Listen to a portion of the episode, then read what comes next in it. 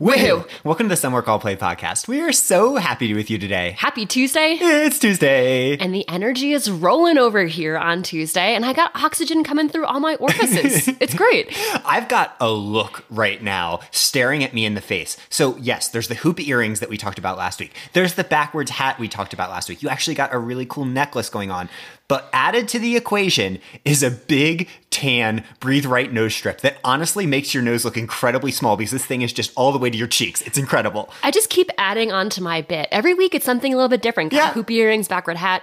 Okay, but I was feeling the nose strip. So I had to go into your stash to find it. You Yeah. have this like secret stash of nose strips because I've never been on the nose strip game. But you know what? I saw Kasia Niewiadoma, the Yeah. uh, Tour de France Femmes rider that we were talking about, who's so freaking amazing. Yeah. And she was wearing one, and I was like, I'm in. You've been influenced? I've been I've been thoroughly influenced, and not by you because you've been wearing them for five years. Why couldn't I influence you, but Kasia could? Because it's helped me so much. I've told you constantly that having my airways open through my nose makes me just feel alive and hope in the world. Yet you never did it. Well, you do a lot of weird shit to your body, so I wasn't buying any of that. But you know what? Kasia did it, and she Yeah. had this picture, and it, her nose strip was on, and it was like really beautiful. Yeah. And I was like, you know, not only is it possibly performance enhancing, it looks fucking fly. so I'm sold. I got I got influenced. It's a little bit distracting because as you were talking there, you know, usually when I'm looking at you, I'm making eye contact. I don't really even think about where I'm looking. But right now, I'm just staring directly at your nose and nowhere else. So we might have a little bit of an interesting energy on this podcast. I should actually wear one when I present. I'm just Yeah. thinking about this. Like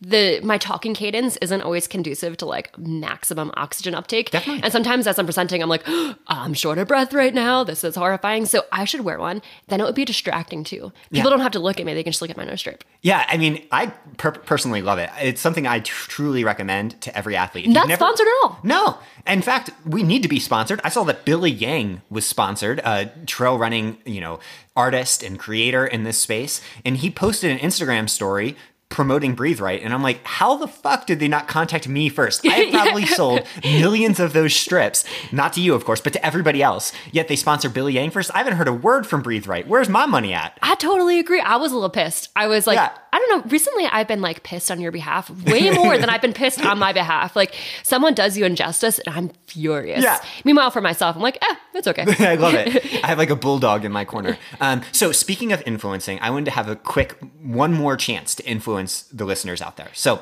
yes, you should probably get a breathe right strip. I like the the versions that aren't clear. So the clear versions just come off. The the darker versions stick on a lot better. So totally recommend that. But one more place I want to influence you is especially for the men in the audience in the power of shaving your legs. So, yet I shaved my legs on Saturday after many, many months of not doing it. I Hold had- on. Yeah. Can I can I comment about your leg shaving experience prior to this point? Okay, what was it? So like three weeks ago, I Yeah. was downstairs and I heard this giant crash upstairs, and I was like, "What the fuck is going on Yeah. up there?" Because like you know, eh, eh, strange things sometimes happen with you and your existence, and it turns out you dropped your shaver that you're going to use to shave your legs. So for like three weeks, you've been walking around with one leg fully shaved and the other one quite hairy. It's an interesting look. Well, I tried to persevere. So, I, so what? This is what I recommend, and I think that this is important context for the listeners to really understand. Is I think sometimes people don't shave their legs because they think they need it to be smooth and silky. But no, that's not what you need. You just need to not have a jungle down there. Um, Or you can have a. I mean, I feel like sometimes You can have like- whatever you want. Well, sometimes I feel like hair is a very like it's an expression of of like Yeah. gender and identity and things like that, and we fully uplift that. For sure, I fully uplift that. But you know what else I uplift? Aerodynamic watts. so yesterday was the first day I ha- I was a little bit smoother down there. Didn't have the overgrown canopy of trees on my legs. And of course, I ran faster than I've run in quite a while. My running economy improved probably 2%.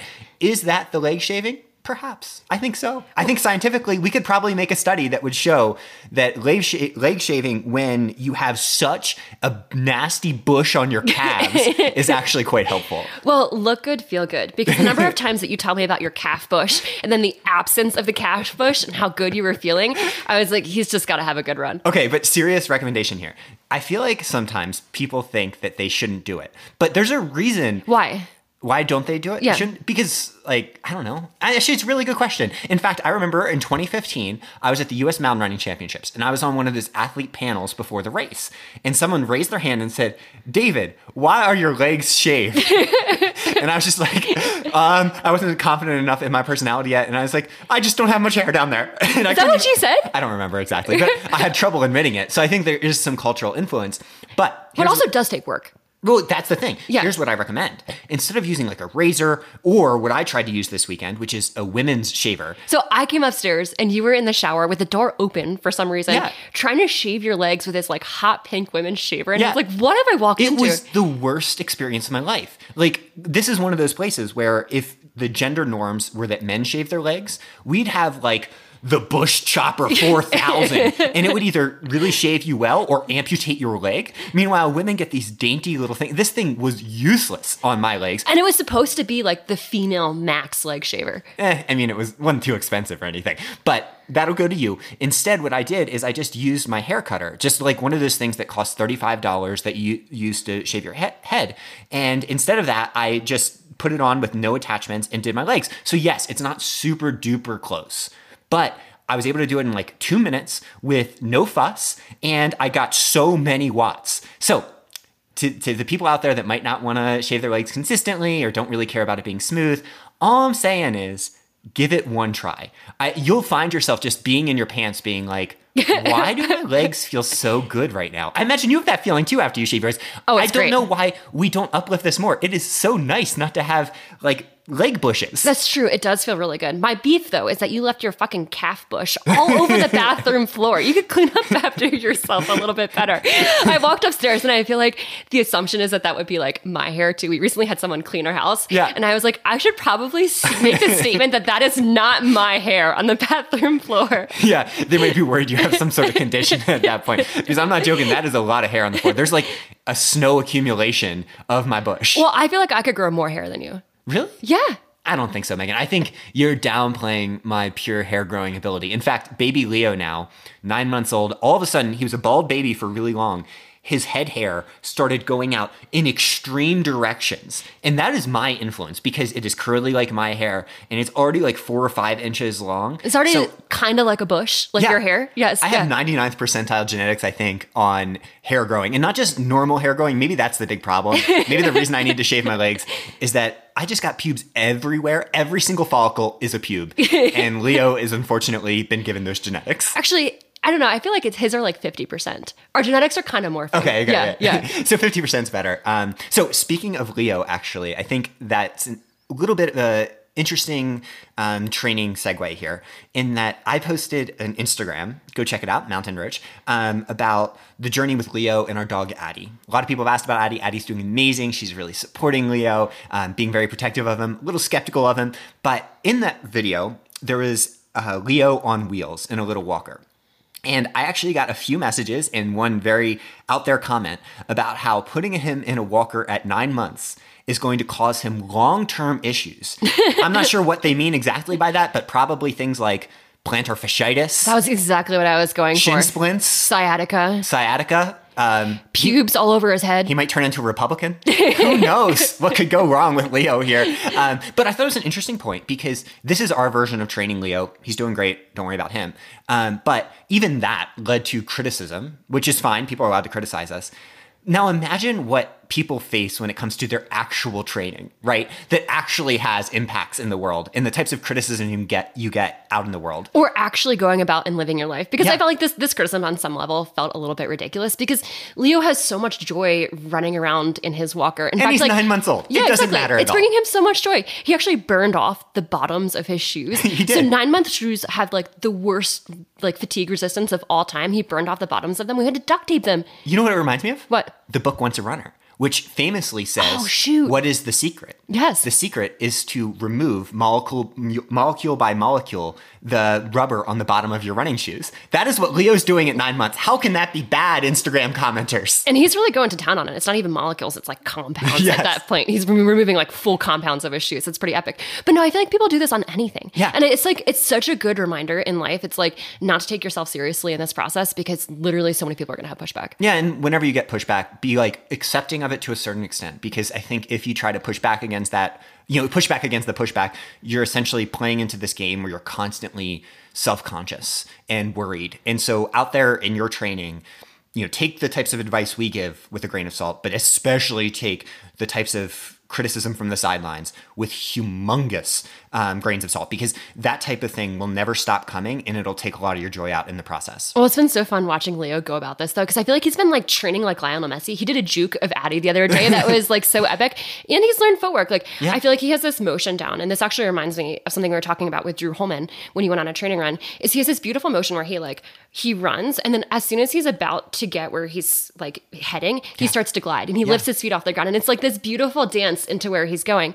But anyways, so you were running with Drew Holman, and Mm-hmm. Drew talked about this theory that um, he's been thinking about more in life of like push push glide Yeah. which is what nordic skiers do um, in order to like sustain the nordic ski motion Yeah. and sometimes in life you just have to like recognize the glide moments and Yeah. fully roll with it So and Leo- I, I love that so much Leo yeah. recognizes the glide, push, push, but make sure you take those glide moments. That goes for training, it goes for life, it goes for being in the walker, getting criticized on Instagram. it goes for everything. There's been so many times recently, actually. Sometimes I feel like when you have a baby, you have to glide a little bit more in other Yeah. areas of life. And for me, I think I like naturally push back against that. And now I'm like, no, I'm gliding. Yeah. I'm, I'm like doing the Strava segment glide right now. And it's been really helpful. And then I feel like, you know, you glide for a week or two, sometimes Yeah. maybe a month or two. And the energy to push really does come back. You and you know what else is gliding right now? What? Your nasal passages. Yeah, they're getting all drippy. Your olfactory glands. There's a lot coming out there. It shows why it's so good. It's just clearing everything out from your nose. I actually really like it. Yeah. It might be a podcast staple. You're crushing it right now on the podcast. This is Uh, I don't know about that. Megan, this has been one of the best intros of all time. I'm absolutely sure of it. Which brings us to the main podcast and the coolest episode ever. We're going to start with the best study on aging and performance. You're going to love this one. Uh, some Olympic trials thoughts. The marathon time was just announced in Orlando. Uh, UTMB training, double thresholds, the Kauai 50 miler, which was this weekend, a study on timing strength work. Uh, talk about new gear, our new gear swap gear that's coming out, um, and getting that out this week. Uh, talking about fueling and recovery, and finally, hot takes. I'm so excited for the swap gear. Yeah. We've been working on this for a long time and now we get to finally talk about it. It's coming out from under the wraps and UTMB. Yeah. I feel like this is the month where we're going to talk about UTMB for like a month straight. It's going to be great. Well, it influences the entire culture of the sport. So it also brings up a lot of other big questions that are fun to talk about. Oh, it's going to be exciting. Okay, so we want to start with a study I was not aware of from the Journal of Applied Physiology in 2017. And the title is Case Studies in Physiology Maximal Oxygen Consumption and Performance in a Centenarian?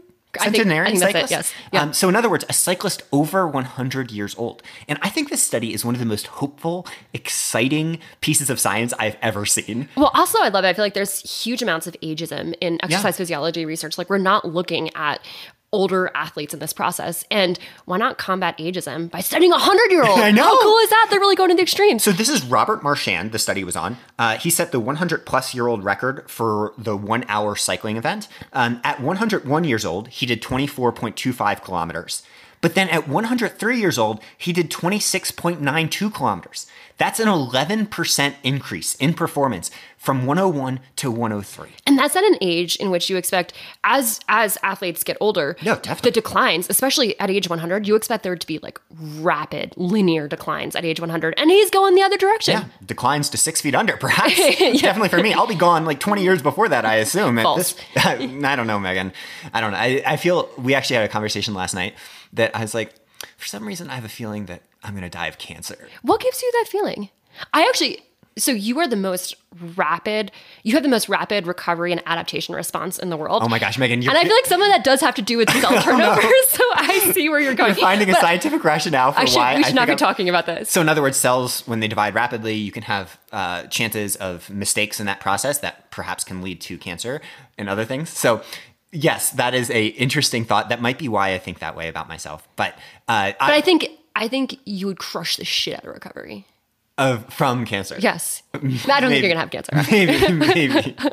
we'll see. Hopefully, I passed on Leo to Leo the genes to recover, but not the genes to be concerned about things like cancer, because that type of anxiety is not helpful for anyone. Uh, but what is hopeful to me is that Robert Marchand's VO2 max numbers, and that's the big breakthrough in this study. At 101 years old, his VO2 max was 31. At 103, after doing two years of really hard training, it improved to 35. A third. A 13% improvement. So even at 101, over 100 years old, you can see really huge fitness gains with focus training. How cool is that? And it's fun to think about how those fitness gains translate into longevity Yeah. and health and performance. And at, at age 100, you're training not just for setting these types of records, but also for like longevity and health and performance. But he did so in a really structured way. Like Yeah. he, they took an 80 20 approach. Um, so 80% easy. So this is like more polarized fashion, and then 20% at higher intensities. Yeah. And it's so cool to think about a centenarian doing an 80 20 polarized approach. Yeah, and he was doing 5,000 kilometers a year. His peak power increased. Uh, his cadence on the bikes increased, which I thought was very interesting as well. Actually, significantly. That was one of the big reasons that they hypothesized that he improved so much. And I think for me, this is curious as a coach because when you have athletes that are cycling or running, you think about there's essentially two ways to improve. You increase your cadence or you increase your power or you do some combination of both. And it's always fascinating for me like to athletes which recommendation do you do you suggest Yeah. based off of like their initial output. And so this cyclist essentially increased his cadence, right? Like that was what gave him the benefit here. And it's kind of interesting that even at these re- really advanced ages, you can make interventions like that and mm-hmm. see humongous growth. I mean, 13% in VO2 max is huge. And that mainly came from cycling dynamics. Yeah. And I think it's actually curious to me. I feel like as you age, I think that increasing your power component becomes a little bit more challenging Definitely. in terms of like the amount of watts that you're you're putting out. But you can do that via via cadence. And it's almost like an easier way to get there um, Yeah. through age. But for me, I thought about this because we're team never hike and we talk about this. But recently my bike so we've been biking a little bit more as I've been recovering from a back niggle, and my front shifter wasn't working, and so I had to. I was like stuck in this big ring Yeah. for our entire ride, and I just had to like power through it. And actually, it was one of our best rides, and I was like, "Shit, how are we? am I team big ring now?" Yeah. um, because it like it forced me to inc- to drop my cadence a little bit and increase my power, and it actually worked. That's why you got the QOM to Jamestown and back. Yeah. I'm pretty sure. I mean, seriously, it, it is interesting to think about how these little interventions matter. And why we wanted to highlight this study is because Robert Marchand was a serious cyclist for most of his life. He's not starting from scratch at 101 years old, yet he saw this type of growth by doing focused training. And I think what it points out is not necessarily that you know, at 60 years old, you can be your all time peak potential. But we are saying from 60 to 62, you can get better. And really honing in on what you can control and how you can develop, I think is a incredibly motivational and an inspirational part of Robert Marchand's story. and also changing the context of it too. Like Yeah. I'm sure this is this is totally different than how he was performing in his 30s, 40s, and 50s, but he seemed excited about it, and it's like I feel like that part is really cool. Also, some fun facts about him. He was a longtime member of the French Communist Party, which is pretty interesting. He was a prisoner of war during World War II uh, and was setting all of these records into like the late 20 teens. Um, unfortunately, he passed away at 109 years old. 109. Yeah. Can you imagine that? That's incredible. And but he was still setting records up to his 105. So um, Robert Marchand, we're pouring one out for you today. Some of that precision hydration, but we just want to say like how inspirational it is that no matter when you are right now, no matter where your history was, you can improve. That doesn't mean that you can reach your all-time peak potential, but that improvement is what this game is all about. I love that point. It makes me so excited too to get old with you too and Yeah. be like at hopefully age like 95 be like we're increasing our cadence. this is all about cadence training. unless the cancer gets me first. okay, so let's talk about some running news, a mixed bag of things. So many cool topics here that I'm really excited for. The very first one is on the Olympic trials, and here is a question from Patreon. Thoughts on the proposed noon start time in Florida location for the US American Marathon trials next February? Seen lots of online chatter from athletes on both sides. Some are very concerned about athlete safety and potential temps, and then others are saying it'll be um, very comparable to Paris in July, so it will be a good test. Well, I love that people are asking us this question because Florida has been a recurring bit in our podcast. Yeah. Fuck Florida. We always And talk shit about. Florida. Yeah. It's like one of the worst locations in the US to go to train. Athletes that go to. Florida have existential crises about their training, about their fitness, literally every time they go. It's so hard. So, for context, for those that don't know, the marathon trials, the once every four years thing that so many road marathoners structure their li- lives around, even if they're not going to get to the Olympics, is going to be in February in Orlando, starting at noon. Why are they doing this? And it's also on like basically on highways with no Yeah. shade, next to like industrial complexes. it's the least aesthetic course possible. Like, why? That's actually the you know national landmark of Florida. Yeah. is industrial highway. Like hi- no, fuck, I messed up in my in criticism of Florida. Going to get so much hate mail for that. But you know, I think it is very concerning because USATF made this decision when there was another, you know, really strong bid. And now they're making the decision to start it at noon, which even if it's not going to be 90 degrees, it's usually unpleasant at that time if you've ever been in Florida, even in the winter. So mean- why are we doing that to athletes? Talk about athletes. What about the fans? Yeah. If we go to this race, I don't want to stand out there and watch this race for two and a half hours in the sun on the side of a highway. That sounds horrible. it sounds so bad. I mean, it's not about the athletes, it's about us. and you know there's also really practical concerns so you know yes athlete health and that sort of thing but also we're going to have a number of athletes that are going to need the time qualifiers for men Exactly, And yeah. it's going to be impossible to get it on this course assuming a normal year so the rationale is that the TV time demands it. So if you broadcast it live on NBC at noon, perhaps it gets a little bit more reach. But that seems a little bit weird to me because do we think noon on a weekend is going to really launch running into the stratosphere? I don't think so. I think the freaks like me and you are going to watch it no matter what, no matter when it is. And then everyone else just wants good stories to be told. They're not going to be sitting down for two and a half hours of marathoning on a random weekend day. So I don't understand that rationale either. We should prioritize the athletes and put them first. I totally agree. Some of the pushback I've seen has been like, well, we race Western states, ultras do this all Yeah. the time. But the thing about ultras is we don't have athletes trying to set records in the marathon. Definitely, like yeah. these athletes are going out there and hammering to make the Olympic team and just how dangerous this is. Like it's totally different than at Western states where Yeah. you have time at aid stations to like sit there, be iced down by everyone. Like that's not happening at the marathon trials. And it's not at the margins of human performance. Like to make the Olympic team for the US in the marathon, you are pushing every 0.01% matters. In trail running, we're still looking at 2%, 5%, 10% even. like you can hang out on an aid station Yeah. at Western states for 10 minutes and still win the race. Exactly. Yeah. Meanwhile, you know, we're putting athletes into this ringer when every 0.01% matters. And what are we actually testing? Yeah. So that's my big concern. If this was in July, maybe that makes sense. Yes, Paris is going to be warm, but that's in the summer. But it's also you look. I actually went through and looked at like the average high temperatures for Paris, and it's not that high. Like the average high is seventy seven Yeah. in in July, and that's But even then, it's like, yes, in summer, athletes will be acclimated to heat. Yes, in yeah. February, they won't be unless they do these wild heat protocols. And then what are we actually testing? We're testing their ability essentially to do these types of heat training systems that aren't going to be relevant in the summer because you can just train in ambient temperatures Exactly. and get those acclimations. So I think we're not necessarily thinking about the athletes here. My guess is that there were not nearly enough athletes on the panels that make these decisions. And if there were, they were overruled. my bet is that the people that were making these decisions probably have not gone out and run ten miles in the heat. Yeah, and also just I don't think that USATF necessarily makes decisions with the athletes in mind mm-hmm. nearly enough. And I I, don't yeah. understand why. Because the point of growing the sport is first and foremost making sure your athletes are fulfilled and loving the process and that sort of thing, because that is your labor. Mm-hmm. Whatever you are selling comes from that labor. So think about that. Put them first, and then that will drive you and lead the way. And I think that that's never the way it works with USATF, it seems, at least with road and track. In trails, the USATF people are amazing. And it's just like an, a weird dichotomy that I don't understand. We also feel like too the marathon trials are not just about the top three and Yeah. selecting the top three. It's about the fact that it raises so many people to the top Yeah. by aspiring to qualify for the Olympic trials. Like the number of of athletes that it's motivated to Yeah. get there and to compete is really huge. And I think we have to honor that too, that those experiences matter, not just the the athletes that are trying to make the team. Megan, they get to go to Orlando. Yeah, right? February and run at noon. that sounds so bad. So my theory here is that by you know the end of this process, the race will start at a reasonable hour, like 8 a.m. or something.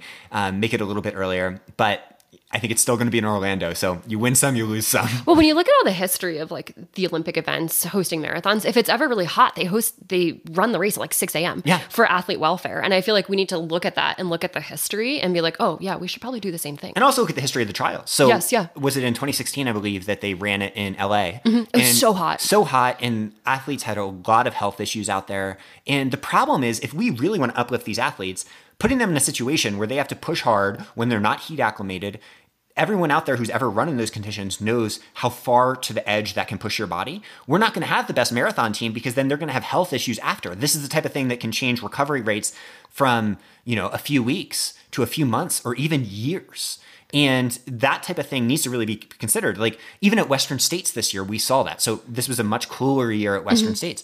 Our athletes are recovering so much faster than any other year in the past. It's a totally different context. Yeah. We used to see for athletes, especially like first time Western States athletes, it would take a month or two to At recover. least. Yeah. Sometimes six months. Yeah. Like that heat stimulus is so much harder than the event itself often.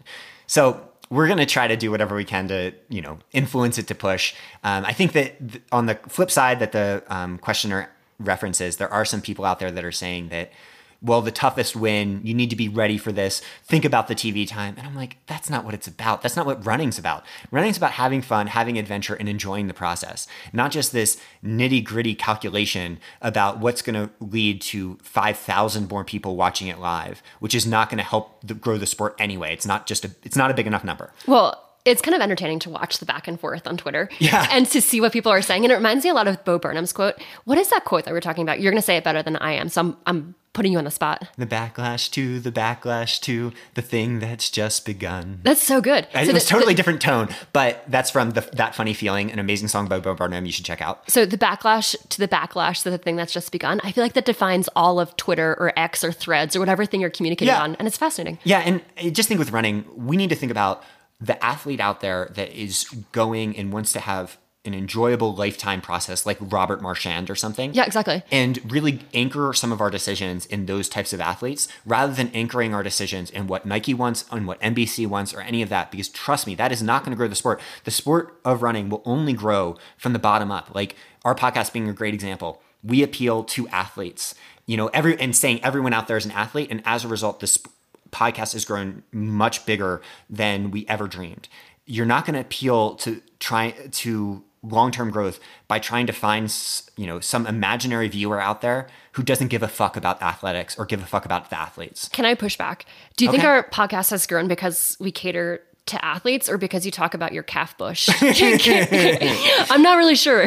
Yeah, especially with like AI creating these transcripts of the podcast. yeah. Maybe it's the first definite maybe it's the first use of like calf bush out there in which case we'll get a whole new thing of search engine, engine optimization because i'm sure that's a major search term for some people I'm so excited about that. So I'll be curious to see if AI does transcribe our podcast. We talk so fast. Yeah. I'm curious to see like some of the words that get melded together. What happens? Oh my God, it is so wild. Okay, next point. We want to talk briefly about UTMB training. So we're sitting around the house this weekend, looking over Strava, looking at our athletes' races, looking at our, you know, the people we follow. And Megan pipes up with the best quote I've ever heard. What was it, Megan? It makes my HPA axis hurt just looking at it. So HPA axis is the hypothalamic pituitary adrenal axis. Yeah. Say that like eight times fast for AI. And yeah, dude, people are throwing down for UTMB training. And it's curious to me, also a little bit horrifying in terms of like seeing 40 mile, 50 mile Strava files Yeah. coming from the UTMB course. And it's like, okay, what is that doing to athletes in the long term? And also, what is that doing to athletes' psyche that are doing the race and seeing their competitors post like yeah. 40 or 50 mile runs? And it's hard. Yeah, so the HPA axis um, operates over long term time horizons. It's really influenced by stress, chronic training, things like that can really cause damage to your adrenal system, to your thyroid, and essentially how the body functions on a fundamental level. And I think sometimes when we're looking at UTMB training and people just absolutely killing themselves right now, and you see this a, lot throughout the year for different races and things like that, we're not thinking on the long term time horizons that need to be thought of. And you see this with UTMB. It's like every year there are people that have breakthroughs there. And then if you follow their careers in the year, years after, some will be freaks that perform really well forever. And then some will just have these long term regression cycles characterized by really, you know, uncomfortable processes of injury, endocrine fatigue, or whatever you want to call it, and other you know terrible issues that amount to like really bad health things and we need to talk about that more I was going to say characterized by cliffs. It's like the proverbial story of where you see an athlete like throwing down these Strava files and then it's just like a cliff. Yeah. Yes. And to the point where their body just like their adrenal system, their endocrine system, all of these systems are really struggling because of how much stress their body has been under. And Yeah. I think the challenge is that yes, sometimes it works, and sometimes probably those athletes are genetically gifted at adapting to stress, but sometimes it doesn't. And we don't really talk enough about those stories of the athletes that have fallen off the cliff. Yeah. uh, like what's happened to them. And I, I wish we did more often. I think that's the big problem is the time horizon that it's so easy to think about these types of things short term because then there's always the next generation of athletes that's excelling, excelling, excelling. And we never really think about, okay, but the way a coach should be evaluated or even the way we should think about, you know, health in this sport is over five, ten years and really zooming out in that manner. And so, you know, it comes back to our chronic versus acute stress um, framework. So acute stresses are okay. These long runs are not necessarily bad. All of our athletes are doing 50k plus runs and things like that. I was gonna say we are giving some big ass Yeah. training weeks uh, as we had as we have athletes heading into UTMB races, and their Strava files probably people look at them and they're like, oh shit, like Yeah. that's that's quite a Strava file. But I think we back that up with a lot of recovery, a lot of focus on adaptation, and also a lot of speed too. Yeah. And I think this is the key point too. Sometimes I feel like when we see these like big progressions into UTMB, athletes are neglecting their speed. But it's like what happens to those athletes long term as they're running economy and speed craters. Yeah, and so we wanted to bring up a study that we've talked about before on here, but wanted to mention it one more time. Uh, it was in the International Journal of Sports Physiology and Performance called VO2 max and velocity at VO2 max play a role in ultra distance trail running performance. Perhaps my favorite title of all time. Yeah, it's just straight to the point. It's like it's our confirmation bias right in a title. Yeah, I- like how great is that? I love it so much. But the big finding here, this was done at UTMB, and it found that performance correlated significantly with VO2 max and velocity at VO2 max. So the idea being that the only things that really predicted performance at UTMB were an athlete's speed and top end. and those are pretty strong correlations too. So for the performance with VO2 max, it was 0.724. Yeah. And then with velocity at VO2 max, interestingly, it was higher, which makes sense, which was 0.813. Yeah. And those are pretty high correlations. Those are pretty strong correlations. Like if I were a scientist, I'd be like, heck yes. Yeah. That's those are good findings. And I think it's a little counter to what people say and what coaches talk about at this time of year, where it's like it's just about time on feet, getting comfortable in the mountains. It's like, yes, that stuff matters. But I think if we focus on that and have people running 50 mile long runs or whatever we're seeing out there, we're essentially saying, well, fuck the science and the actual variables that count, which is your velocity at VO2 max, which is essentially your 5K pace is highly predictive for your ability in ultras. So what matters with these long runs is getting your body used to the biomechanical mm-hmm. stresses and the mechanical. So like your muscular system gets used to the downhills. You're comfortable metabolically being out there on your feet for a really long time. You're you like the mountains, stuff like that.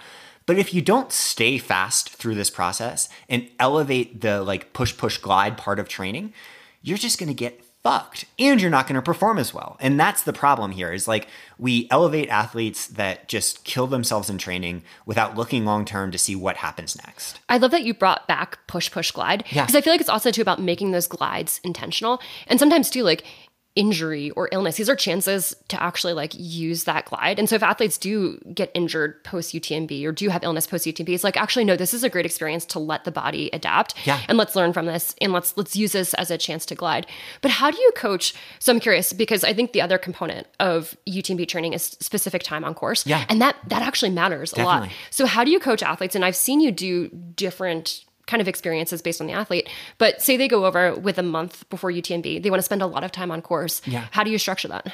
basically at that point hopefully we're really fast and then you get out on course as much as you can over two to three day cycles mm-hmm. and then back off for two to three day cycles with a speed session I love that, so yep. essentially push push and then sometimes you'll take a little bit of a recovery period after where you just do easy running because you know i think strava does a lot of damage in this regard mm-hmm. where athletes are doing 120 mile weeks with 40000 feet of vert and i'm like okay we're trying to remake the wheel on training theory if we think that that is what it takes. Because you look at road marathoners where the margins are 0.01%. No one's doing the equivalent, which would be essentially a runner doing 200 mile weeks of flat road running. In terms of time on feet, because it takes so much time to run on Yeah. UTMB type terrain with 40,000 feet of vert in a week. Yeah. And then they wouldn't just be doing long runs with marathon paced efforts. Like I think a lot of trail runners do, where it's just like, I'm going to dial in my race pace and just a little bit quicker, essentially. Um, so, you know, maintain your speed. Try not to get caught up too much in Strava and things like that, because I think we are seeing sometimes athletes make short-term decisions for their long, you know, when their long-term health is implicated in a negative way. And that can be really negative, not just for the athlete, but for the whole community. So any athlete can do what they want, but remember, you don't have to do that. And in fact, you're probably going to be rewarded if you do think a little bit longer term. I've had to think about that a lot as an athlete because Yeah. I don't think my body would not be able to sustain that. I think I have a pretty high like inflammation context in which that would just not work. And I think I've had to go through this experience where I, I show up to race start lines being at like 90 or 95%. Yeah. And, you know, that's what I'm going to be. And I have to trust in that process. And I think that looks different for every athlete. Definitely. But you know something that's really, really exciting where we can be 100%? What?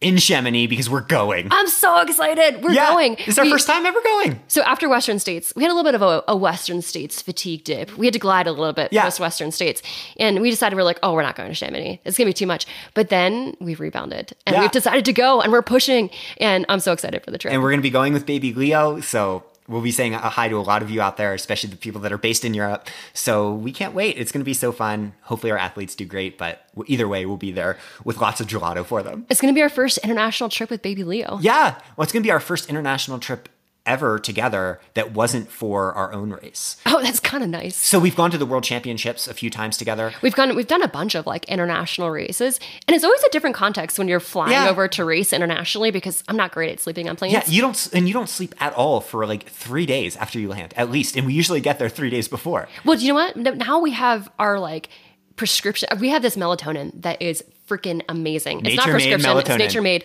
But you know what? It's like delicious, and I'm curious to see if I have those same issues. It'll it'll be really cool. Hopefully, we can get it through customs. If we don't get it through customs, like we're gonna be fucked because you're never gonna sleep over there the entire time. Well, I feel like I've also become more chill too. so maybe true. that's like part of it too, and more chill, not racing. So I'll Yeah. just be laying there and be like, I'm letting my neurons relax, even if I can't sleep. I don't know if the sleep stuff's a choice for you though. I think it has nothing to do with your chillness. It just has to do with sometimes your brain doesn't shut off. Yeah, that's true. What do you recommend to athletes going over there?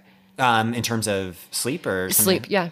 I mean, I don't know anything about that stuff. Well, I, I tell them get there early. Yeah. I think getting there early, adapting, adjusting makes a lot of sense. If not, I do think melatonin is helpful if you find one that like find a type of melatonin that works for your body, and then don't panic. Should we be the dealers? yeah, right. bringing like eight things of nature made melatonin because we have a theory that only this brand works.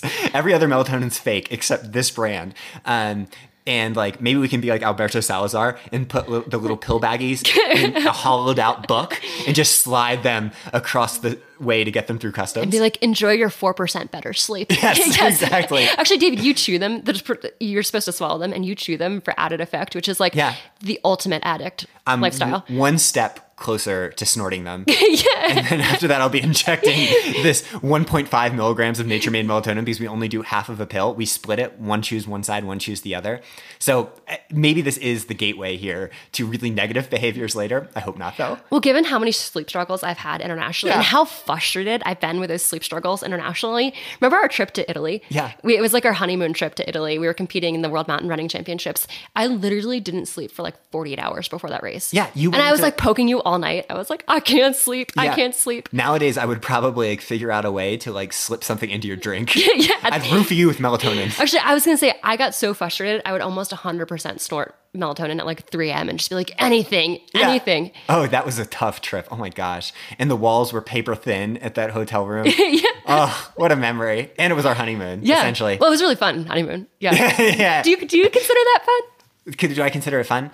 I mean, it's fun in retrospect. Yeah, yeah. In the moment at 3 a.m. when we hadn't slept for a really long time, it wasn't so fun. And then on race morning for for the World Mountain Champs, I saw Patrick Smyth, who was the one of the best runners in the world at that time, and he was a favorite to win this race. He was drinking the little coffees.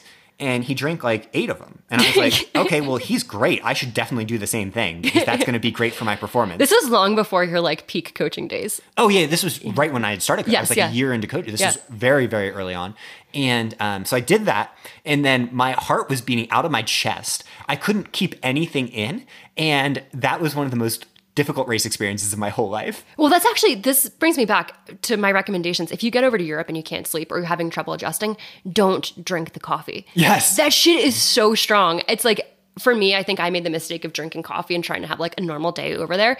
If I were to do this again, I would bring melatonin. But then also when I arrive, just don't drink coffee and see if I could like reset my system that way. I love it. Okay, and so do what you need to do, but also consider the nature made three milligram melatonin. Um, do you want to talk about double thresholds, or you want to skip to Kauai? Let's do actually because I think Okay. I think this builds well off of what we were just talking about. So Molly Seidel has been coming back and training. She had a few injuries. She went through eating disorder recovery. She's been like Olympic bronze medalist in the marathon, so very relevant to our conversations. And she's been amazing putting it all out there. She actually even did speed goat. Yeah, she did the 28K, Yeah. finished second place there. So she's doing her trail running. And what she posted on Instagram is talking about she is back to doing double thresholds. So talked about these before, especially in the Norwegian episode. Go back and listen to that one, um, where athletes do a workout in the morning followed by a workout in the evening, both intensity controlled.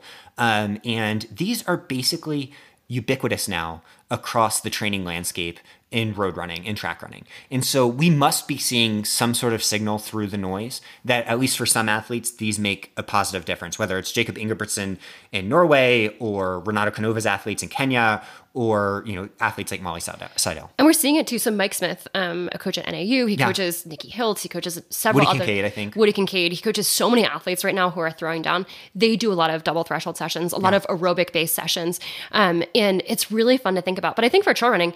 The uphill treadmill is such a gift Yeah. for double threshold sessions because you can get in a little bit of threshold work without this huge injury risk in terms of like the high biomechanical output. Yeah, so that's the reason we wanted to reference it today, is because I think these aren't really practical for most athletes. Mm-hmm. Even athletes that are really, really advanced. If you find yourself doing two flat workouts a day, like, unless you're young and able to adapt and don't do that much the rest of the day, it's just gonna be hard to avoid breakdown. I know I would just be sore as shit.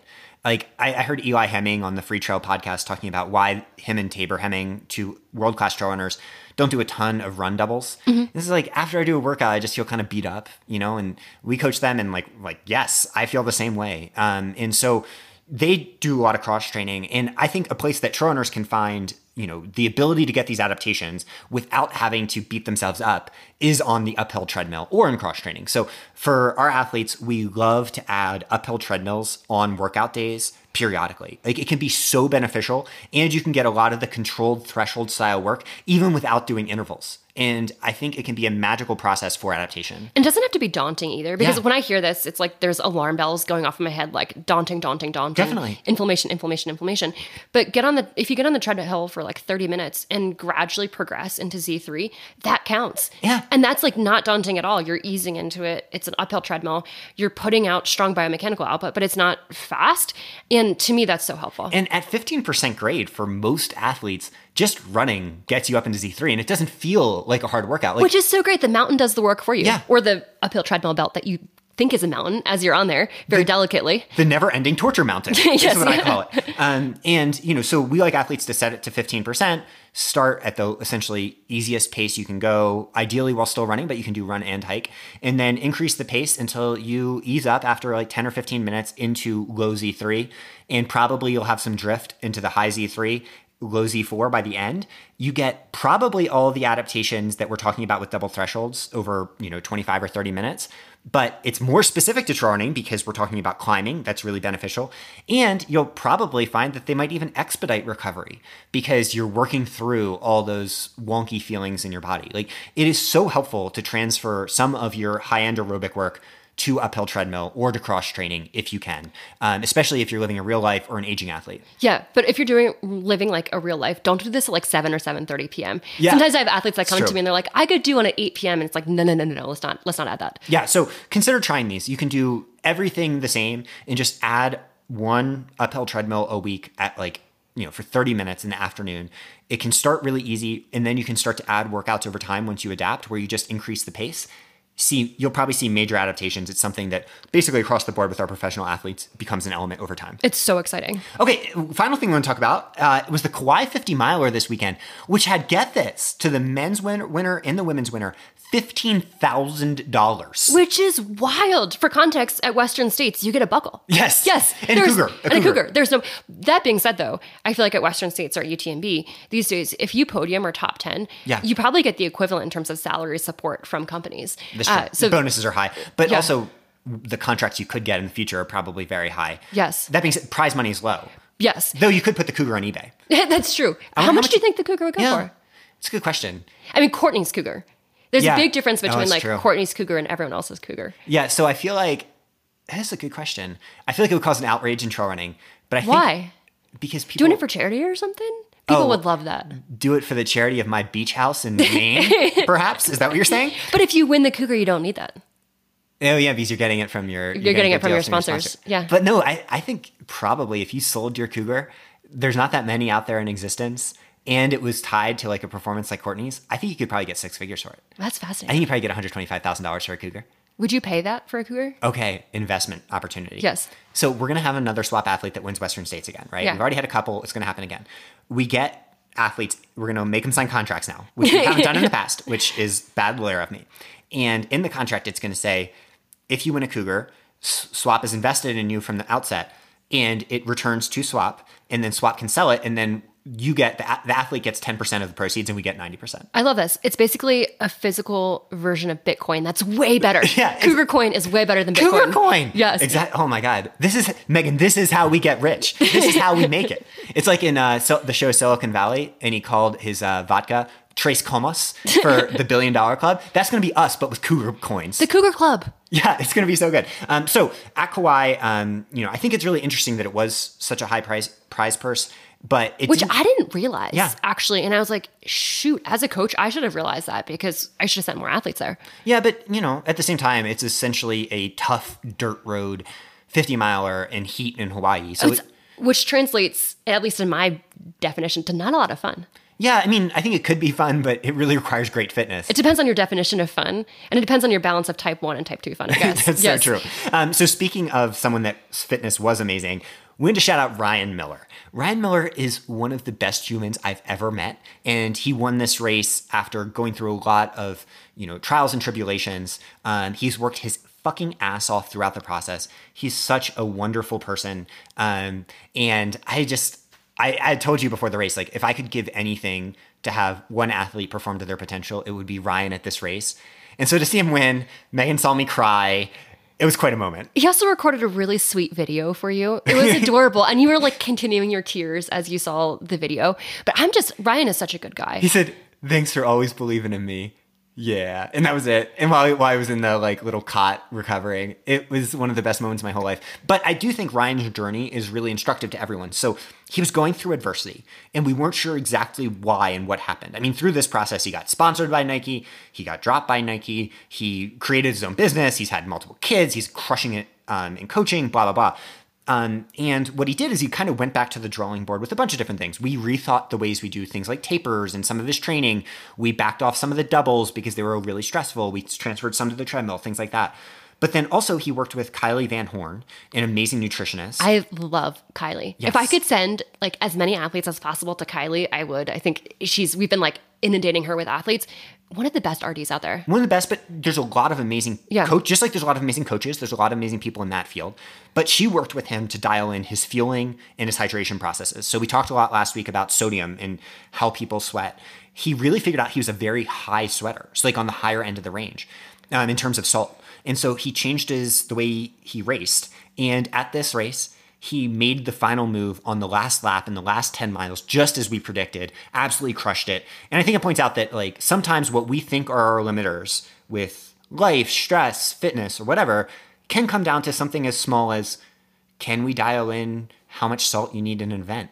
And once you find those answers, the world's your oyster. And that's why I think if you're struggling with something, it's like try uncovering so many different little things to see what happens and like Yeah. get super curious. And like each race is an opportunity to learn that. But a question I have for you. So, Yeah. you know, he's really focusing on increasing his salt intake. Salt sometimes can be a little bit abrasive to the stomach, especially Yeah. if athletes are taking in like pure salt or that some of the methods of, of getting in salt are, are challenging for athletes to stomach. Do you know what he's using in terms of like increasing his salt intake? He's using precision. Interesting. Yeah. Um, you know, primarily. So a lot of his fueling the from- tabs or I don't know exactly, but Yeah. he, I do know that most of his fueling was around like the he was using the big S gels and things like that. Yeah. So you know another vote in favor of precision, and I think sometimes the exact source of the sodium does matter, but Yeah, we're oh, not, for sure. We're it's a place we're still learning. Actually, Um, I think I've seen like anecdotally bad outcomes and athletes that are just taking in like table salt. Yeah. So you did that at Canyons. You put a Well, I bunch was of desperate. Yes, you were desperate. You put a bunch of table salt, and you I didn't know this was happening. It's a good thing you didn't tell me this until after the race. well, I had no option. There yeah, was no on watermelon, and you just ate it. But I feel like that's actually very abrasive to the stomach. Yeah, I would say so because my stomach ended up all on the side of the trail a few minutes later, and I had like an eight mile vision quest. Was it a few minutes later that that happened, or a few I mean, it was a little bit later, but Yeah. my body collapsed after that. I clearly got very dysregulated. It wasn't a wise decision, but it was because I didn't have. In the future, what I'm just going to do is bring a bunch of precision tabs Yes. with me on these Yeah. events, so I can just start throwing in them in drinks, and you basically have as much as you'd ever need with a couple tab bottles. It just seems way easier to me. Um, and so the way we wanted to talk about this briefly is a follow up to last week. So we talked about sodium and sweat. Um, in dialing in these numbers, remember that it's never precise. We're not Mm-hmm. talking exactly the amount you need. You're essentially just finding out: am I low, am I medium, or am I high? Ryan found out he was high. We Very found out high, we're yes, medium. yeah. Um, and that then can guide you rather than ever distilling an exact number. Because if you do that, you could get fucked as the numbers change over time, as you produce hormones that like alter the way your body functions during athletics, things like that. or just get anxiety fucked too because i feel like athletes that are like they're so religious to specific numbers it's like with anything whether it's pacing whether it's fueling intake whether it's i mean these things are going to have to change because ultras are like throwing a huge vat of dice out into the world Yeah. and i feel like that flexibility with general buckets as to where you fall is the way to go So, you know what I think we should do right now? What? A precision promo. oh shoot So we officially have a long-term discount code for you all. So Precision Hydration, uh, amazing things for gels. We love their big ass gels, which are 90 grams of carbs, which 360 calories. Um, tons of great electrolyte processes. Um, and the code is SWAP, S-W-A-P. Use that at checkout there. This is great shit. We're going to be partnering with them long term, hopefully now. Um, we talk about them because we believe in them. Our athletes like Ryan are taking it. It is awesome. It's good tasting stuff. I actually I've had to have an intervention with myself and not take the big ass gel all at once. Yeah. Because it's like I just I start eating it and I just can't stop. But it's actually kind of a lot for my like little stomach and Yeah. so I need to make sure I don't get like so excited about the taste and just go full hog. I mean, I just I- go full slurp. I go I go full hog slurp. I'm straight down the whole 90 thing at once. It works really well for me. But uh, try out their tabs, especially their Yeah. thousand tabs. So their thousand, um, I think it's like an orange flavor, is wonderful. It is. Oh, it's been- delicious. and it's been great for me during training. Um, I also kind of like it when I'm just sitting on the couch too, which is Yeah. probably not how you should use it. Yeah, but yeah. it tastes really good. Yeah, I mean, you can. And they have a lot of great resources about how to use this. So on the Precision um, Hydration website, use offer code SWAP, and we'll have a link in our show notes to that. Okay, so a question from a listener that I think is very important coming from Patreon. And here it is. Very serious question coming in. Please, can I get more information on how to successfully execute the side P? I have tried and made a mess of myself so very many times. I'm so proud of them for persisting. Yeah, that I feel like I have to be missing something. Like, literally, this has been a skill I've been working on for two years unsuccessfully. I live in New York City and there are almost never any unlocked bathrooms early in the morning, so I really need to master this. And then I have a follow up question because I want to know a little bit about the mechanics of the side P as well for our listeners. Do you do anything with your hands in this More process? specifically, Yeah. we were talking about this question like two days ago, and you asked me, you're like, Megan, do you move your labia aside with your hands? no, no, no. And I was like, David, what are sure. you talking about? Actually, Megan, the better way to say that Can is you like, can you share the analogy in which you were thinking about this? well, do you open the blinds to get some light in? Is that what No, you do? I don't. I don't actually touch things with my hands. I Well, touch my shorts. It makes more sense to me if you do that. And I'm not going to get into the other analogy because that's too gross. Yeah. But like everything here is kind of gross. So how do you do it? So the side pee is when you pull your shirt sideways and pee. A lot of women said they struggle with that. Um, and they've tried many, many times. In some cases, really soiling themselves in the process. Well, they're going for it. I'm proud of them. yeah. Okay. So for me, I mean, I've, I've gotten to the point where I can like do this with one foot clipped in on a bike. But I think the first part is train your pee. So Yeah. when you're going to the bathroom, like try to aim your pee. It's actually a great Kegel exercise. Interesting, yeah. Um, and so like Every pee is an opportunity. yeah, every single pee is an opportunity to get this right, which Yeah. is really exciting. I think the next part is give yourself a wide berth and a lot of room for when you start. So when you first start, you can basically try like sitting in a squat position. Yeah. For me, I stand with like my legs just like in a normal spot, but kind of get low in a squat and then try with loo- like more loose shorts and use both hands to pull the shorts all the way to the side Okay. when you're in that squat position. And then you can gradually graduate from there Yeah. to the point where you're like progressively standing more upright and then getting to the point where you're doing it in bike bib shorts. Yeah. And you can level up. So the key is practice makes perfect and wide stance to start. Exactly. Okay. Yes. So try the wide stance listener. Uh, email back. Let me know. Um, And get your hands out of the way. Yeah. So when you're moving your shorts, like I have my hand up high, almost near my belly button, and that's how far I'm bringing the shorts back. If I'm really trying to be careful about this, I've gotten to, to the point where I can like move it just a little bit, but really move that hand high and use force to to move your shorts to the side. move it just a little bit. Actually, for listeners, she's really demonstrating this right now. I know I need to stand up and like get into the microphone and describe this. this is basically like the podcast version of Basic Instinct and Sharon Stone. I'm not sure if you know that reference, I have no idea that. but for our listeners out there that it was for, it really just got them going. It was okay, good. what genre is that? Is it horror? Thriller, I think. Oh, that's. Apparently, it's a good movie. I, Yeah. I don't know if I've ever seen it, but it's This kind is of. like the story of my life is guessing movie references by context cues. So she was wearing like a you know skirt or something without Yeah. underwear, and then crossed her legs and uncrossed her legs or something. So that's oh. kind of what you were doing. It's also like the story of my life. And the story of your immediate moment right now. Okay, so a study on strength work timing. This is following up on something we talked about last week. This got actually got sent in from a listener. Um, 2011 in the Journal of Applied Physiology, and the title is "Resistance Exercise Enhances the Molecular Signaling of Mitochondrial Biogenesis Induced by Endurance Exercise in Human Skeletal Muscle." And I really like the study design of this one. So they had 10 subjects and they used a randomized crossover design so that the subjects were getting one of each of the interventions. And in one group, they had one hour of biking, and this was done at 65% VO2 max. So pretty low intensity. Yeah, pretty low intensity. The other group, they had did that same one hour of biking, and then they added only six sets of leg press at the end Yeah. immediately following the biking. And so this is interesting as we think about when you're going to do your strength work. And to simplify it a lot, the findings were essentially that the mRNA of genes related to mitochondrial biogenesis um, increased substantially in the group that did the resistance training after, right after the endurance training. So this is a vote in favor of doing your strength work right after you finish runs. And that's in contrast to what we were talking about last week, where we had the group that was doing the strength training um, first, and then they had this washout period, and then they went and did endurance exercise Over seven weeks. Over seven weeks, and the mitochondria in that group that had already done the resistance training actually didn't respond as well compared to the group that did pure endurance training. Um, so it is interesting that I think strength training is beneficial, but we really have to think about the timing Yeah. and how we're doing it and how we're structuring it. Um, and I really love doing it post exercise. with concurrent training, which Yeah. is what this is called in the literature. Like, so in terms of when you're going to do it exactly, I don't know if we have a uh, full answer yet from all of these different types of studies. But I do think there's a vote in favor from here and from some of the follow up studies on this to if you're going to do str- strength training, have it be a part of your endurance training as well. So do your endurance training. We like to have it be workout days, long run days, things like that. As close to immediately after, you know, you can recover for a little bit, but then do your strength work pretty quickly. Um, I think one that puts it in a better endurance contest is going to make sure you're not doing some type of like heavy Olympic lifting. Um, Two, it's more time efficient, which I think is really beneficial. But three, it could have benefits for things like mitochondrial biogenesis, though it's not exactly decided because this isn't measured against like doing it much later in the day or something. And there's a lot to be learned too in terms of how this is happening and the cellular processes that are supporting this. Yeah. And the authors of this paper hypothesized that a lot of it came down to mTOR pathways. And mTOR pathways to me are interesting because there's been a lot of talk about them in the longevity space and then also in the athletic space. Yeah. And it's almost like there's two separate conversations happening. So mTOR pathways, it's this big hot topic, but essentially they are involved, they're signaling pathways that help regulate cell proliferation, cell signaling, cell survival, many different types of things. Yeah.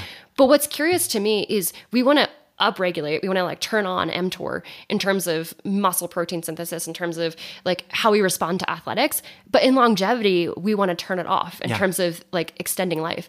And so it's really curious to me to have these like two opposite ends of the spectrum in Yeah. terms of how we think about mTOR. That's fascinating. Maybe what I'm perceiving on a subconscious level is that my mTOR is turned all the way up. I'm turned on mTOR, and that's why I feel like I'm not going to last like Robert Marchand does. Well, it's fascinating. So rapamycin, um, which was used for a long time as like a, um, a liver transplant drug, Yeah. is actually now being given. It was when it was given to mice, it inhibits mTOR, Yeah. and mice lived to like the equivalent, the human equivalent of 140 years old. Wow. Which is wild. Um, and so they're finding that like turning off mTOR. So this is derived from like animal models, essentially. Yes, yeah. Um, so they're finding out finding that like turning off mTOR is actually really advantageous in human longevity. Yeah. But for athletes, we want to turn it on in specific ways. And it's tough to know exactly how those two different things mix because if you're doing it via one mechanism, it might be totally different in terms of Exactly. how it handles, like treats the body and things like that. But I'm curious because I like think a lot about like the longevity space and the athlete space, and sometimes the two are like in polar opposite Yeah. to each other. And we're still obviously figuring out like the pathways between the two of them. But I'm so curious about that. Well, I think the reason is because we don't understand either. Yeah, exactly. Yeah. You know, we're still learning the mechanisms, and we probably never fully know them because there's so many interlinking, um, like arrows going Yeah. on in the system. Um, but like with strength work, I think you know if you can immediately after you finish, do like three to 10 minutes of strength work two times a week, Mm-hmm. maybe a little bit more than that. Check out our ultra legs routine and mountain legs routine.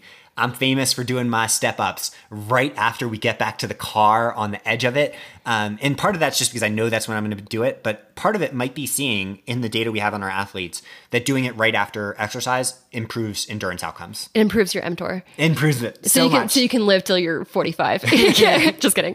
You're, I believe. I believe in you so hard. you believe in me? yeah, I do. Yeah. Dude, you're a robust human. It means a lot coming from you with your aerated nostrils right now.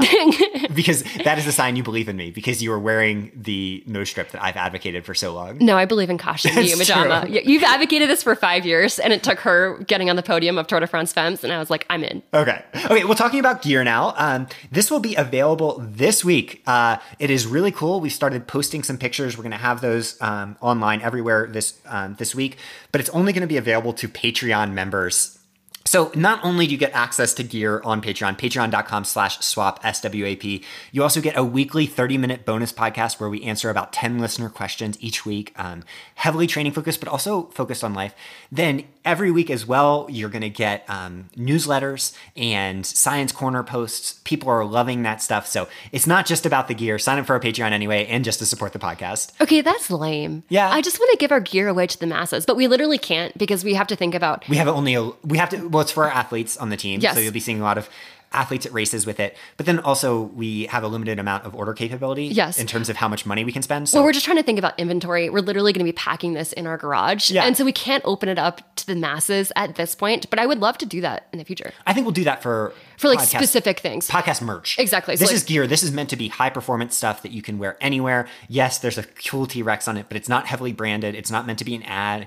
It's not heavily branded. It says woohoo, huzzah, and some work I'll play on it. do Woohoo and Huzzah count as branding? yeah, they do. No, they don't. Well, that's why we got a good brand. yeah, yeah, Huzzah is your brand. yeah, huzzah is our brand. It's good stuff. So I think people are really going to love it. They have said that the design's awesome, but also we're designing right now with Rabbit, and so it's really high performance gear. And hopefully, at races at the end of this year and in 2024, it'll be the ultimate conversation starter for people, where you know they see this jersey that's really fun but also cool, and then they know, hey, that's you, and so might be worth it. So Patreon.com/slash swap swap Well, I love the hats. It has a woohoo underneath the brim, which Yeah. is like my dream. a Yeah. secret hidden woohoo. Yes, yeah. Um, so also on Patreon, we're doing a bunch of different newsletter type things. It's where we're moving a lot of our writing.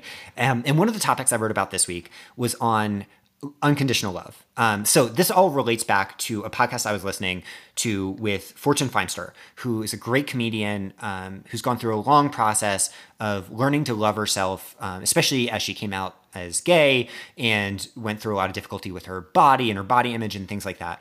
And on the podcast I was listening to, she was asked like, but you seem to be really comfortable with yourself. Why is that? And she said, because my grandma loved me, no notes. So that line stuck with me so much that you can love someone with no notes. Or no important notes. and I think that's because, like, I love you so unconditionally. Yeah. But every once in a while, I have to tell you something like, get your calf pubes off the bathroom floor. And that's like technically a note. But I do think there's a lot of merit in like separating that from the conversations about like self and identity. Like, I love you so much Yeah. to your core, but I don't love your like calf pubes on the bathroom floor. Yeah. And I feel like when you have conversations, you have to separate that. My calf pubes are amazing, Megan.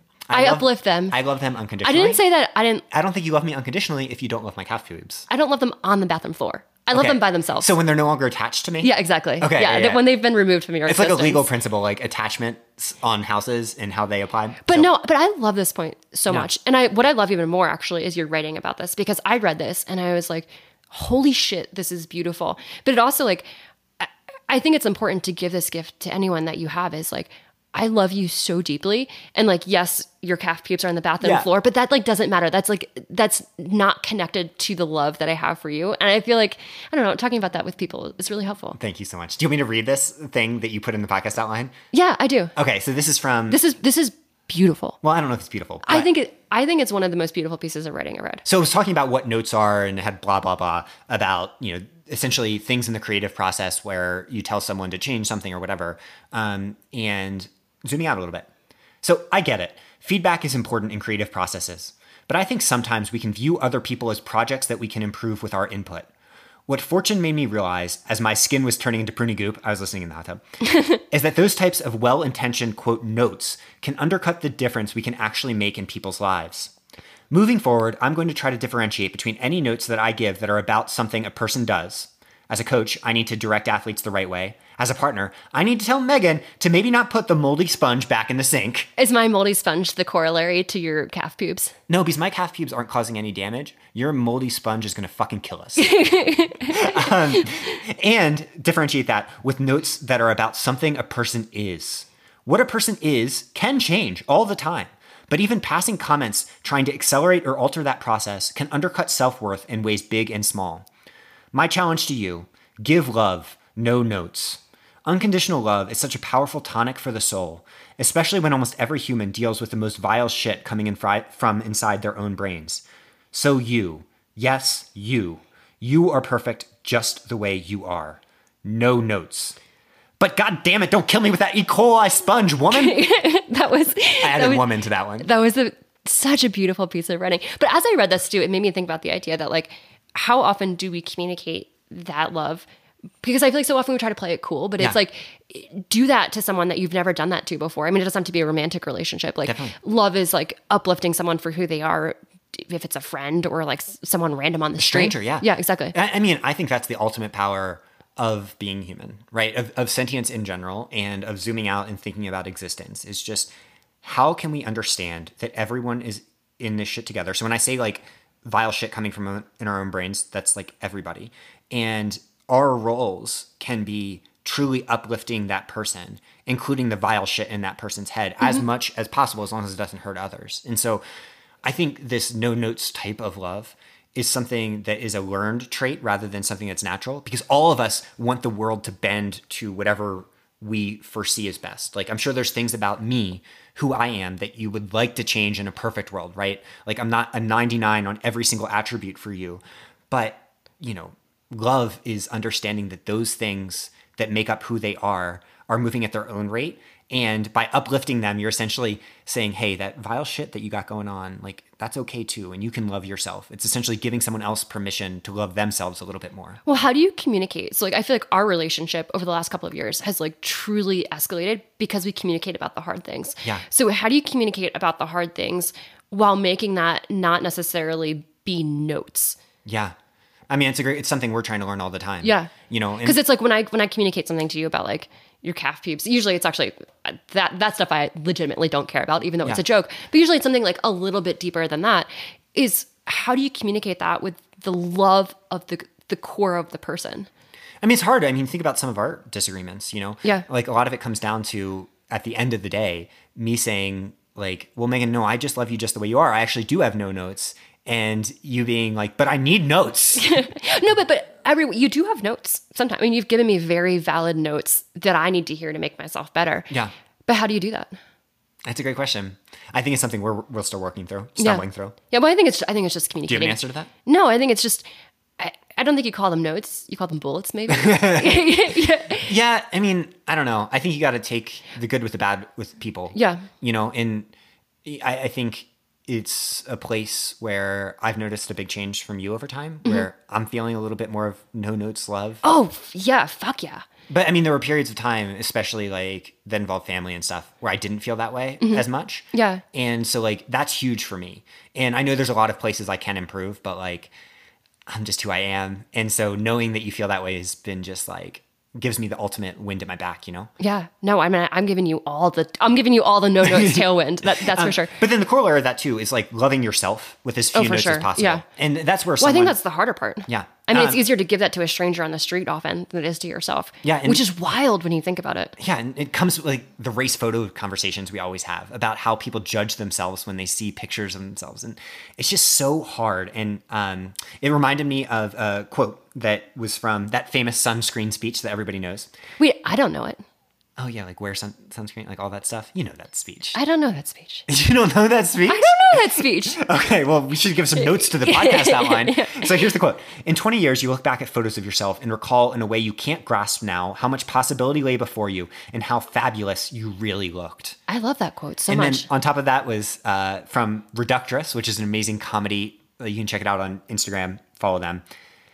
and then here's the quote how to like a photo of yourself by waiting five years to look at it. So instead of that, let's just try to do that as much as possible in the moment right now. Like the no notes as it applies to ourselves is not just trying to be like, how could we be different? It's being like, how am I?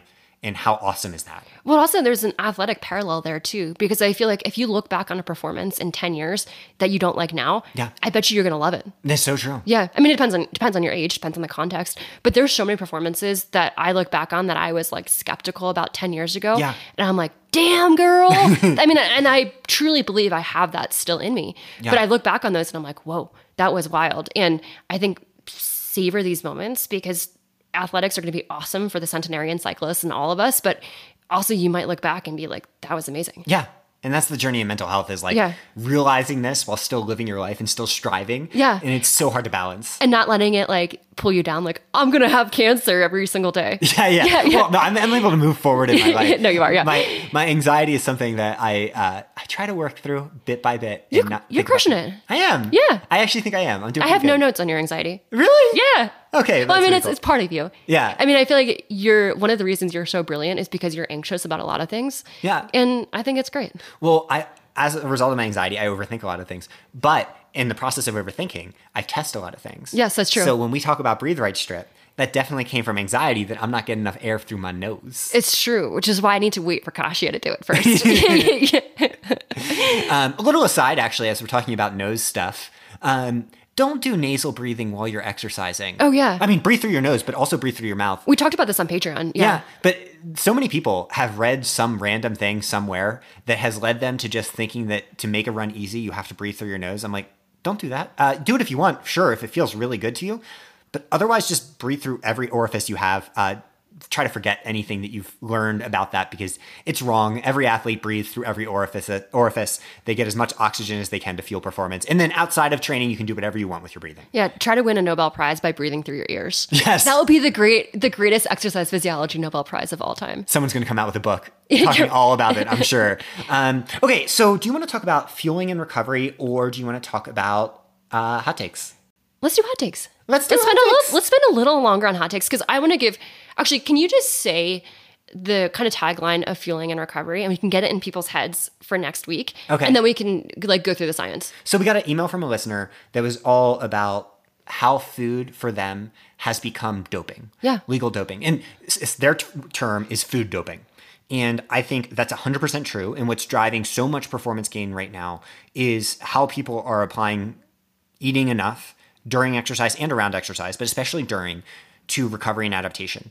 So make sure you're doing your food doping. Your very legal, very fun food doping of fueling enough. That's where precision comes in. They are amazing at um, you know producing gels that get down easy and produce a ton of carbs and getting your electrolytes. So, you know, when we're pr- promoting them, we're essentially being like, okay, we're giving this message. We have to give people tools and hopefully discounts. There's 15% off at that using that code swap. Um, but food doping is where it's at. And I'm the ultimate skeptic, but I actually think that food doping is a big reason that we're seeing these huge gains in the Tour de, Fr- Tour de France in terms Yeah. of like athletes' watts per kilogram and what type of power they're putting out is because they're some of them are actually fueling their body really well in those efforts. Like they're all taking in the max amount of carbohydrates their bodies can absorb, and they've tested this and they understand what works for their body. And I do feel like it's doping for especially the tour. with age. Like anyone that ever feels beat up out there, fuel your runs more. Yeah. Like you're gonna notice a massive difference immediately. Like your recovery rate, if you're dead tired after your long run, like later in the day, you're just not feeling enough. Almost guaranteed. Mm-hmm. Yeah. Like um Or you're going too hard, or both. but even if you're going too hard, usually if you're fueling plenty, you'll find that your energy levels will be okay, even if your body is sore. Like Mm-hmm. Yeah. you can't prevent breakdown, but you can prevent some of it. And so next week we'll talk a little bit about that. At this point, we basically just did a podcast episode, but um, we have a bunch of studies to back that Oh, one. let's bring in the studies next Okay. week. I'm excited. So, hot take time. You ready for this? Let's do it. Okay, first one. Beet juice before a big race is legal doping, just like food. Uh, but it comes with a scary red side effect.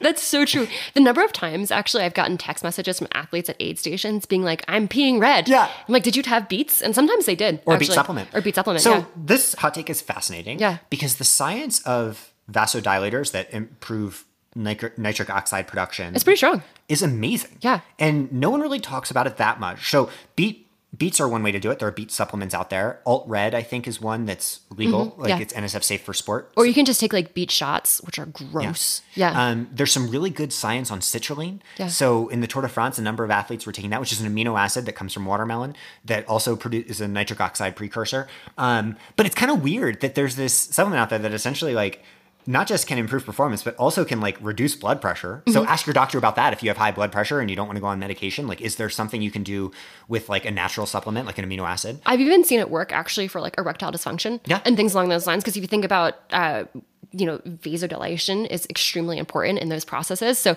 I think it has many uses. You know what the theme of this podcast is? What? Dilation. Because we got vaso and nasal. yeah. Everything's being dilated over Yes, there. How right? cool is this? Uh, so do consider that. I actually like that hot take a lot and think it's direct. It's totally correct.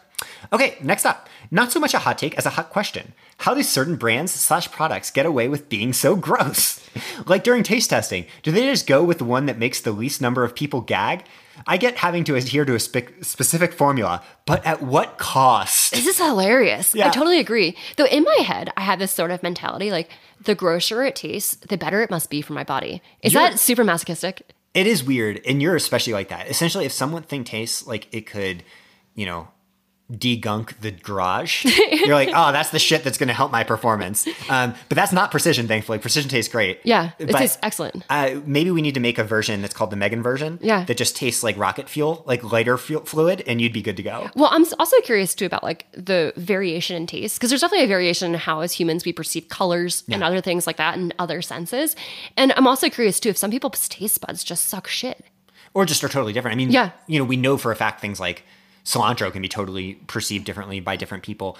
And that's more of like a specific gene. I And think. some of these even have genetic yeah, genetic basis. Exactly where I was going. but maybe for like a broad based how people taste question Mm-hmm. there are just much more spectrum like differences in like how sweet can manifest in their brains or and something. past traumas. Yeah, Like, you- yeah. You, think about like the trauma that you had at Western States in, ta- in terms of like oh, taking Oh, a product. Yeah. Yes, and just like ex- you know leaving your stomach contents on the trail. That's trauma. yeah a vanilla goo is never going down ever again ever again i could never even look at those things without something bad happening okay next one up running hats suck and only trap heat in visors are where it's at huzzah I like this. no that's wrong Well, no, no. Okay, well, we have hats coming. Yes, we have hats coming get, too. Get very excited for hats. D- We thought deeply. We actually had many different conversations slash arguments because you thought so so deeply about the cooling components of our gear. Yeah. And so visors, I actually don't think are better for cooling because as soon as the hat gets wet, Oh, yes, you need yeah. to have some of that wetness on your head. Oh, where I was going is visors just look really cool. I mean, I wore visors as a 13 year old with hoop earrings, and I was living my best life. it's only because you have hair privilege. Yeah, like, yeah. If you had That's pubes like me, you would not like a visor because what ends up happening is the visor goes around the side of my head and then just everywhere, all of these curls with like 18 split ends come out every different side. It's not cool. It's a pubes fest. It is a pubes fest. It's like Lollapalooza for pubes. it's not good at all. But hats are great. So I recommend running hats because you can wet them off very easily. Every time you're at a water fountain or something, just get it wet. Yeah. Go by. And it's just great to keep your head wet. And then as soon as it gets wet, usually stays wet. So go for it. I love that. It's so good. Um, okay, do you want to go to, I think we have one more, or do you want to do any others? Let's do this is one more. Okay, great. Uh, Courtney Dauwalter's records, will someday be beaten, but we will never see another athlete so thoroughly dismantle the boundaries of what we thought was humanly possible again. The greatness of her leaps forward will never be repeated. I agree. I think maybe like some of her course records will go down over time, though th- that will be extremely challenging. But doing Western States and Hardrock and UTMB all in one year, and I'm calling out, I think she's going to get the UTMB course record. Yeah. I don't think that's going to happen again. Yeah, she's the Bob Beamon of Yeah. running. Of Or she's the sports. Ann Trason of running, and we're seeing it happen again. True. Yeah, Yeah. I guess Ann Tracy made that leap forward. Yeah, I mean, Um, we looked, we made historical models, like statistical models, looking at Western states, and Ann Trason's performances Yeah. were out, like all of her performances, when you adjusted for like various conditions and temperatures, uh, were outstanding. And I feel like it- Courtney is another Anne Trayson. Yeah, I, I mean, I think that's partially true, but we can't deny that it was a different era. That's true. Yes, yeah. Mm-hmm. And there are a lot of people pushing at the top end of ultra running right now. Yeah. And so for Courtney to be so far beyond that is a little bit different historically. That's true. and I'm Team Courtney, by the way. Courtney is the coolest. And Oh, yeah, yeah, She's sure. also like so freaking good. And I, I just couldn't imagine how we could ever see a leap like this again because if we did, we'd be seeing people running like 13 hour Western States time, Yes, yeah. which is not going to happen anytime soon. I totally agree. Well, it's I mean we have a lot of athletes racing at UTMB and UTMB races, and Courtney's doing it. Yeah. And you know I love Courtney because I still cheer for her. no, for sure. Uh, like you know we want our athletes to do really well, obviously, and every Courtney that's at UTMB makes that a little bit harder. Yeah. But I root for her so hard. Yeah, me too. It is wonderful to be witnessing history. Yeah. In real time. It's so cool. She's got all the cougars. She's gonna own. She's gonna have all the Bitcoin. Oh my God, Megan, I'm serious. We need to get on selling these things. Like, there has to be a better secondary market for a lot of these types of, like, you know, prizes and things. Then there's gonna be like faux cougars and stuff that come Oh, onto the market. you're right. We're gonna need some like validation to make sure it's real. You know what we need to do? What? Put the cougar on the blockchain. yeah, yeah. Pay for our online NFT cougar Yes. with cougar coin. Uh huh. That I sounds love good. that. I love that idea. Okay, uh, before listener corner, a reminder: you need to be taking athletic greens. We assume everybody's taking it right now because this is game changing. Like it is the best shit ever. Drinkag1.com slash swap SWAP. Great place to support the podcast, but also we are recommending it because it truly works. Um, so good at stress management, so good at improving adaptation rates. Um, basically, we're unsure exactly of the mechanisms always, but the amount of results we see are wild. Have you ever snorted it? Have I ever snorted it? That's my first question. I mean, we've talked about it with melatonin, and honestly, Athletic Greens is even better than melatonin. inadvertently I have snorted it. yeah. So like so often I, I won't mix it in that well and there'll be a little extra and then I'll get up and it'll like kind of puff up in my face and then I'll snort it and then I'll run great. Oh yeah. No, this stuff is so good. So make sure you're doing it. Drinkag1.com slash swap SWP. They've been the best supporters of the podcast and it absolutely is great stuff. We need to get some more like studies to demonstrate what we've seen because the number of emails we get about this is wild. It is like so cool on this side to be like we can rep something with like so little hesitance just be like we're all in on this product Honestly, I would tattoo AG1 on my body at this point. really Yeah. I mean, it's a little risky. Like, you never want to go like all in. But you know what? I love Athletic Greens. No notes. where Oh, definitely a tramp stamp. Oh chance stamp Yeah. Is that is that like a derogatory thing to say? I'm panicking now as I say that. I mean, I, it's it's the term. I could see it being derogatory in some way. I'm not aware of that. Yes. but you're reclaiming tramp is Yes. what you're doing. Yeah, yeah, yeah. You're saying I'm a tramp and I love myself for that. huh. Maybe I'll just put it on my forehead. Even better. Either way, no notes. no notes at all. Okay, listener corner. Uh, I just wanted to write and thank you. Your advice is amazing. I ran a 100 mile race for the um, I ran a 100 mile race last year for the first time and struggled with dead legs in the later part. This year I went into the same race again, but doing all the things. Lots of hill strides, bombing downhills and training to get my quads used to it, protein, cushy shoes, and way more fuel during the race. I'm still working up to your level, but I realize I more than doubled what I ate last year. Not only did I shave nearly four hours off my time, there's the word shaving again. Oh my gosh. I shaved four hours off my legs. um, I realized at mile 90 that I had a chance of beating 24 hours and actually had it in me to pick up the pace and do it. Hot damn. My last two miles were some of the fastest of the whole race, and it felt amazing to pull that off. Thank you. This is textbook food doping. Food doping. I love it. You know what the next step is? what? Food snorting. snorting. yeah, just get that precision right up the nose. Let's do it. Okay, and one more actually that's kind of up uh, this alley. Thanks so much for being you. I started following the SWAP training philosophy about a year and a half ago and went from competing for the win in regional Great Lakes races to competing for the win on the national stage. Brought a lot of love to this starting line at the Ragged 50K National Championships. Tried to run my best race and let the pieces fall wherever they were meant to be. I was in 10th at round halfway and closed to finish third. Woohoo. And this is from Zach Krim. I asked if I could share his name. So, Zach Krim, write it into Strava, write it into Instagram, give him a follow. I'll plug him uh, in an Instagram story as well. This is so cool that some of our listeners are gaining some benefit from all the talking we do. It's really cool. Yeah. Yeah. I'm honored. I'm honored too. I'm actually kind of surprised people trust us. I mean, Would I'm you trust us? fully? Yeah. I mean, Megan, you should see what you look like right now. Like it's it's it's such a sight. I'm like, no one would look like that unless they were very very sure of what they're saying. You know, it gives me a little bit of anxiety that people are trusting us. No notes. I feel like you should have some notes. No, no. I mean, you know, we're we're I think we're really honest about where we see like that's true. concerns. Yes. right? Yeah. We we put out a lot of caveats. And yeah. we have a lot of great data. Yeah. I mean, the thing that backs up what we do the most is that we've developed it over many years with constant open curiosity about how we're wrong. Yeah. And Just so- don't trust our pronunciation because we've read a lot of books and Yeah. not necessarily seen the movies. But I think the version, the thing that makes us trustworthy also means that we're very open and aware of our wrongness. Yes, that's true. Which makes us also very anxiety riddled when it comes to every recommendation. But food doping is one place where we are absolutely certain. Oh, 100%. Yeah. Eat enough always as you know, as we talk about all the time, the reason we drill this home is so many people internalize weird messages about fueling in athletics. If you fuel your runs enough, your metabolic rate goes up, your burn rate goes up, your body starts performing better, you're going to live forever like Robert Marchand. It's amazing. And food snorting, I'm only like 20% confident in. It depends what We'll snorting. caveat that. It depends. Yeah, that's a good point. Frosting. Oh my God. Can, Fro- can you imagine how good that would feel, especially with a breather strip on? Yeah. And that's in your nose. Think about other holes. we love you all. Woohoo! Huzzah! I'm ripping this band aid off. the nose strip. Felt so good.